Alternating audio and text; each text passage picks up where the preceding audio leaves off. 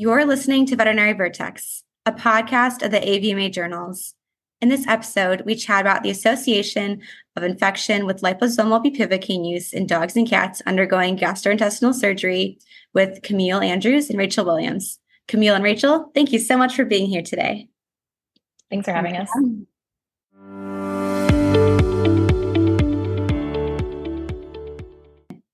Camille, your study investigates the association of liposomal bupivacaine in dogs and cats undergoing GI surgery with rates of surgical site or multi drug resistant infections. Please share with our listeners the background on this study. Yeah, so I think in considering this study and the background of it, we really analyze sort of the broad scope that a study like this might have, specifically in looking at gastrointestinal surgery and also surgical site infection rates. Um, gastrointestinal surgery is extremely common in our dogs and cats and is something that is performed not only in you know tertiary referral hospitals like UF and, and UPenn, um, but also in general practice and emergency practice as well. Um, so in developing a study like this, it was important for me to think about how it could be applicable to not only boarded surgeons, but also to multiple veterinarians as well. Kind of in coordination with that, surgical site infections are something that veterinarians deal with, um, all veterinarians kind of from top to bottom, um, and tend to be very costly and very common. And in identifying them, um, prevention is something that is extremely important as well. Um, so when Dr. Williams you know, and I um, were paired up as mentor and mentee this year um, during my intern year. Um, we kind of thought about, you know, what might be a good study. I was very interested in Nocita and sort of the applications that it had on a on a sort of widespread basis. Um, and Dr. Williams had previously published a study um, about incisional infections after gastrointestinal surgery and microorganisms that were cultured after gastrointestinal surgery from surgical site infections.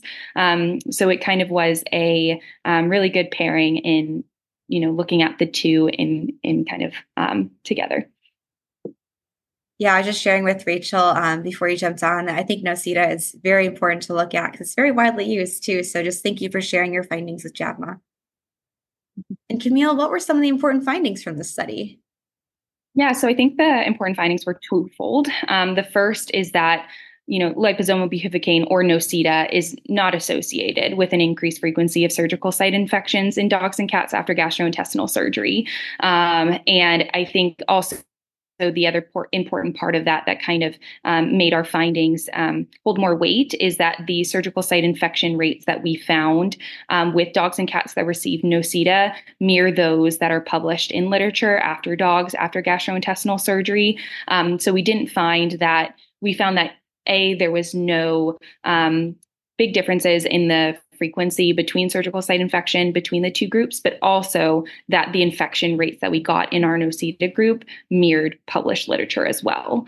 Um, and then, secondly, Nocita isn't associated um, with an increased frequency of multi drug resistant bacteriums from surgical site infections after gastrointestinal surgery.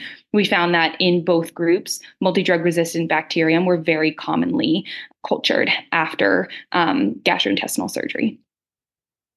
I'm sure that'll be reassuring for a lot of clinicians that use Nocita to know that and have the evidence behind it instead of just guessing. So thank you again. Absolutely. And Rachel, what sparked your research interest? Yeah, so as we know, Nocita is a super hot topic right now. And the use of Nocita or liposomal bupivacaine has really taken off in the last few years. And in most settings, it's used more frequently off label than it is on label. And so that really begs the question of the appropriateness of our use in different settings. And in addition to that, it can be pretty pricey. And in recent times, it's been a little challenging to source. And so I think it's important for us to really be critically evaluating our use, the expense of it, and deciding if the relative difficulty of keeping it stocked is worth the benefit for our patients and also to make sure that we're not putting them at any increased risk for complications. And so in that vein i've always heard some talk from colleagues of mine from other surgeons uh, some level of concern when using liposomal bupivacaine in cases that might have a higher risk of infection. So gastrointestinal surgery being one of those situations. Um, and the reason for that is the liposomal nature of the product which we love because it allows it to be present and efficacious in an incision for 72 hours, but there's a concern that maybe that increases our risk for incisional infection and wound healing complications. And so in order to make sure that we're ensuring all the benefits of NoCita are worth it for our patients, we should also be sure that we're not putting them at any increased risk for those complications. And so that's kind of what spurred an interest in investigating this question in particular. Yeah, I was practicing in Canada um, a few years ago, and I obviously came from the US and practiced in the US before that. So I was familiar with NoCita and I brought up using it for a procedure that we had scheduled. And they're like, that's not available in Canada. We can't do that. And I was like, oh, that's really a bummer. It's so great. So um, yeah, definitely can be frustrating when you have that restricted access for sure. Absolutely. And a lot of people are dealing with back orders right now um, and trying to seek alternative methods like investigating use of the human product um, instead. And so going through all these hurdles or all these hoops that you're jumping through, we definitely want to make sure that that effort is worth it. 100%. And with that being said, why did you choose to submit your manuscript to JAVMA? Well, JAVMA has a longstanding reputation among veterinary specialists as well as general practitioners, so a very, very wide audience. And and that's something that attracted us to submit to JAVMA in particular. We wanted to ensure that our manuscript, our study, was widely available to a variety of practitioners because this product is used in a variety of clinical settings. Um, and so many people could utilize this information in their daily practice, and JAVMA seemed like the right journal to make that happen. Well, thank you very much. We're really happy that you shared it with us, and we're happy to promote it too for a wider audience as well. And then, Rachel, what was the most surprising finding from the manuscripts? I think the most surprising thing for me was that of the infections that we did have, it didn't increase the amount of multi drug resistant infections.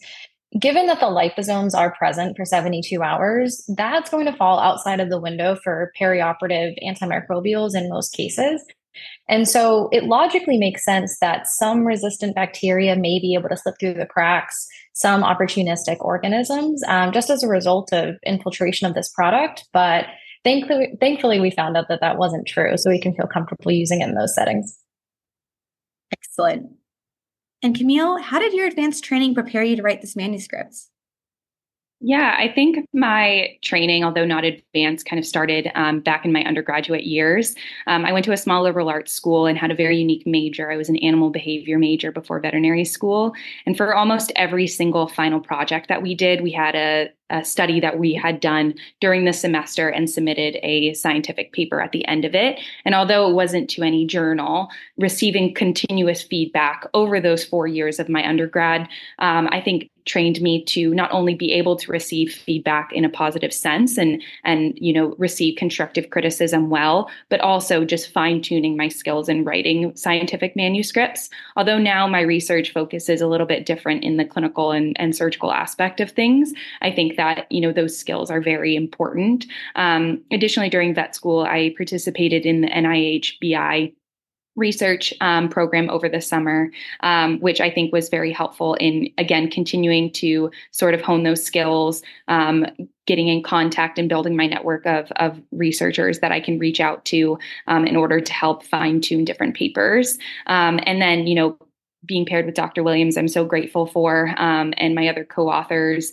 um, and them providing continuous constructive criticism and, um, you know, edits um, back and forth throughout. And, and I think every single edit that I got, every single new manuscript with some edits, I took those in and kind of fine tuned them until we could, you know, publish a product that we were um, very, very um, proud of being receptive to feedback is so important, especially in scientific writing, like you said, because you're going to get reviewer feedback, feedback from your co-authors, and I think it's important to take a step back and know it's not a personal attack. It's just everyone wants us the science to be solid and good, so it can really make a positive impact on the field.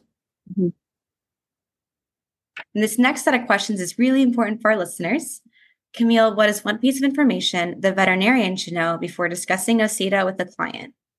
Yeah, I think in discussing with NoCita, it's important for a veterinarian to effectively communicate what it is and what the goals are, you know, to decrease pain postoperatively. And while the literature is still kind of out of whether there is a true opioid sparing effect for dogs, and it's been debated in different clinical studies, I think explaining to clients that it doesn't increase the risk of surgical site infections and those more long-term post-operative complications is very important in encouraging clients to potentially you know um, give down more you know more funds for the surgery in which nocita could potentially be used And on the other side of the relationship, what's one thing the client should know about liposomal bupivacaine?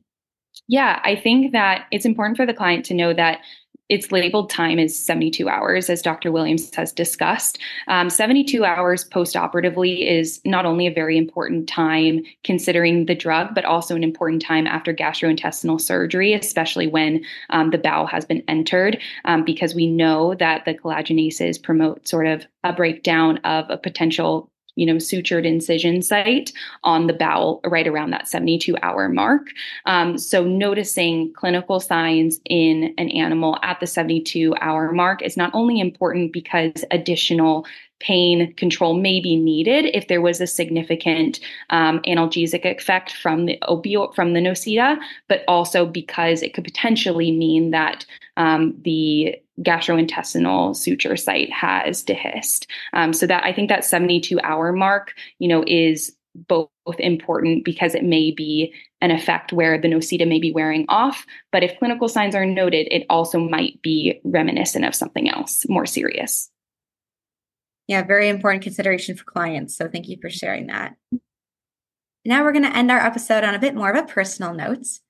Camille, what was the first concert that you attended? Yeah, I I remember when I was in eighth grade, I attended the Maroon Five and Train combo concert. It was amazing. I just remember singing my heart out on the Dallas lawn to all of the songs. Very nice, Rachel. What was the first concert you attended? So it sounds silly, but it was the Wiggles, which I know is probably not anyone's conventional uh, thought when uh, getting asked about their first concert. But it was huge where I was growing up and there were hundreds of people there. It was a great experience. It's probably been the best atmosphere for a concert of any that I've gone to um, because people were just so excited to be there, and they're great performers. My brother used to watch that, so therefore I had to watch it on TV when I was growing up. So very familiar with them. But just thank you both, Camille and Rachel. We're just really happy to have you share your work with our audience and for submitting your manuscript to JAVMA. Absolutely. Thank you again for having us. Of course. And to our listeners, you can read Camille and Rachel's manuscript in print JAVMA or on our journal's website. I'm Sarah Wright, and I want to thank each of you for joining me on this episode of the Veterinary Vertex podcast. We love sharing cutting edge veterinary research with you, and we want to hear from you. Be sure to leave us a rating and review on Apple Podcasts or whatever platform you listen to.